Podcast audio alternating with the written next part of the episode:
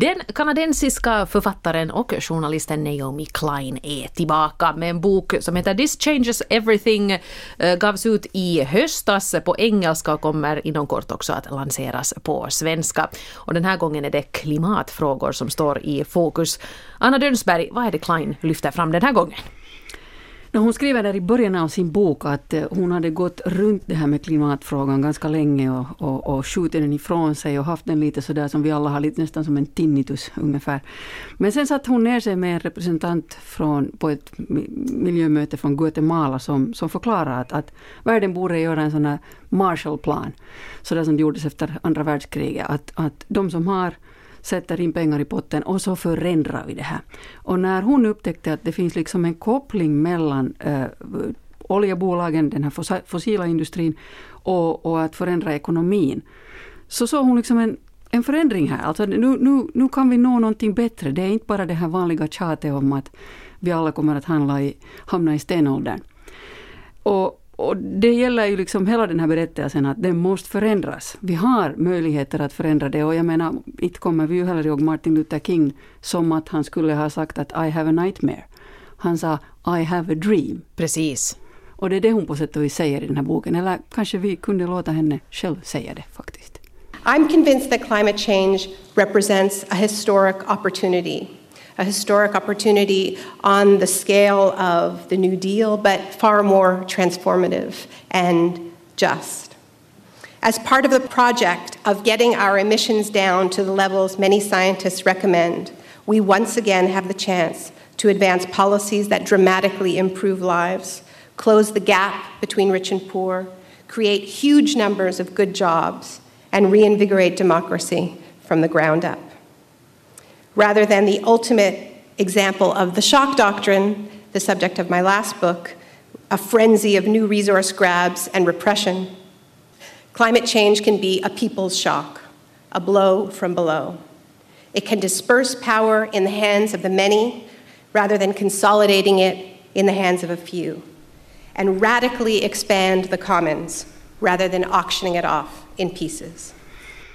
Ja, Kleins mål är alltså inget mindre än ett globalt avskaffande av vårt beroende av fossila bränslen och en jämnare fördelning av jordens resurser. Ja, och jag blir på något sätt, jag blir lite uppmuntrad av att höra att hon faktiskt tycker att det här ska gå att göra. För att så här som eh, vanlig medborgare så känns det nästan lite som man har kastat yxan i sjön. För att när de stora, kloka och mäktiga de träffas i Köpenhamn eller New York eller i Lima och så ska de försöka ta itu med de här miljöfrågorna. Och det går så långsamt, så långsamt. Ja, Klein säger att det här beror på att politikerna sitter i kapitalismens famn. Precis. Det vill säga att man, man kommer inte ifrån det här att eh, i en nyliberalistisk anda så har oljebolagen rätt att slå ner på ett stycke mark och utvinna allt som finns där. Och om det nu råkar finnas någon i vägen så kan de strunta i det. Men jag menar utvecklingen om man fortsätter den till slut, så det betyder ju bara att, att vi går mot ett riktigt barbariskt kaos och att, jag menar den 19 januari rapporterar Oxfam att 88 personer äger lika mycket som den fattigaste hälften av jordens befolkning, alltså alla de miljarderna. Så mm, jo, vi kan ju fortsätta gå åt det hållet, men är det verkligen värt det? Precis. Men vem är det som Klein nu tycker att främst ska ta sig i kragen för att det ska börja hända grejer? Alltså inte är det någon som går säker här. Alltså det som händer redan, hon, hon ser världen som indelad i, i de som är för extraktion, alltså just utvinning av, av fossila bränslen, och blockadia som hon kallar det. Och över hela världen, och det är ju det som Klein gör så bra, hon tar ett sånt där pedagogiskt grepp över en hel fråga och så, och så presenterar hon vad som är på gång. Och över hela världen så, så håller um, ursprungsinvånare, bönder, fiskare, alltså alla möjliga människor i, olika delar av världen håller på och protesterar mot att deras marker, deras vatten, deras grundvatten förstörs. Och om man, om man så att säga ser sig omkring så inser man att folk gör redan mycket för det här. Och att det är den vägen det, det förmodligen kommer att ske en förändring, för vi kan inte sitta och vänta på politikerna. Politikerna kommer inte ifrån det nuvarande ekonomiska tänket och det är det som måste förändras på samma gång. Ett sånt här många bäckar små-tänk. Jo, jo, alltså många bäckar små. Alltså redan för en sån här grej som att i, i USA så är det universitet som säljer sina aktier i oljebolag. För oljebolag håller på att få lika dåligt rykte som tobaksbolag. Det är alltså inte faut att stödja BP och Shell och Chevron och de här För vad de gör för mänskligheten är inte så bra. Sen har ju en del kändisar också gjort sitt. Jag menar Al Gore har ju profilerat sig som en sån här stor miljökämpe och sen också sådana stormrika människor som han Branson som eh, med buller och bång sa att nu ska han göra någonting. Hur gick det med det?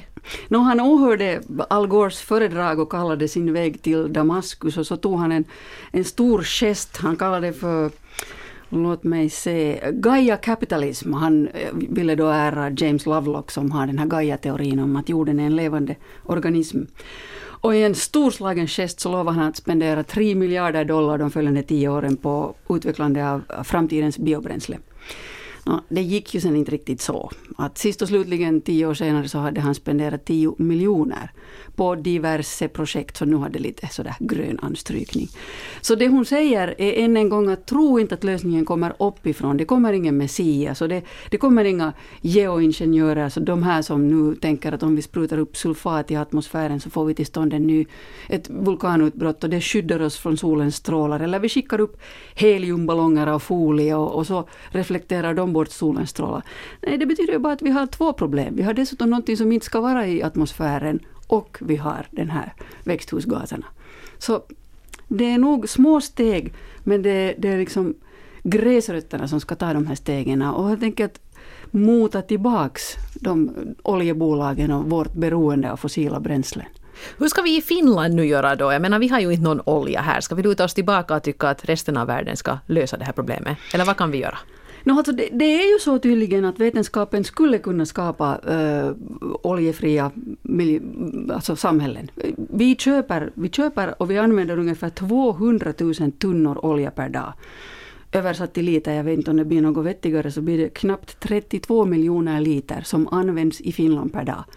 Och vi har inte producerat inte ens en deciliter olja sedan den industriella revolutionen. Så vi köper in allt det här. Mm. Och med mitt bondförnuft så tycker jag att det skulle finnas ganska mycket fyrk att använda till något vettigare då.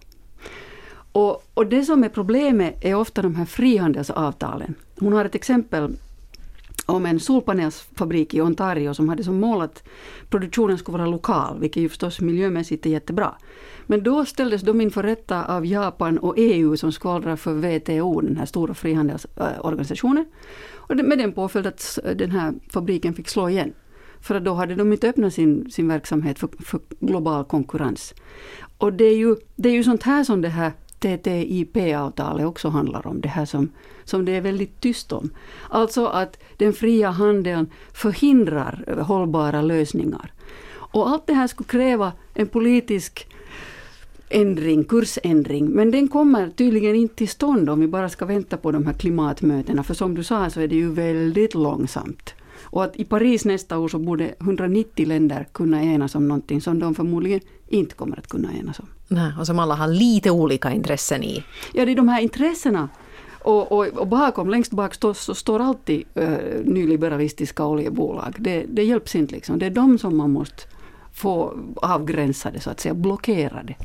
This changes everything heter alltså den här boken som Naomi Klein eh, gav ut i höstas och som så småningom också kommer att eh, översättas till svenska. Jag vet inte om den har en svensk titel ännu. Nej, nej den, har vi, den har den inte ännu. Det här ändrar allting skulle jag föreslå.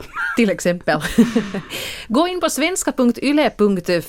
Där hittar du en artikel som Anna har skrivit om just Naomi Klein och den här boken. Du kan gärna diskutera den här frågan där också. Tack ska du ha Anna Dönsberg. Tack.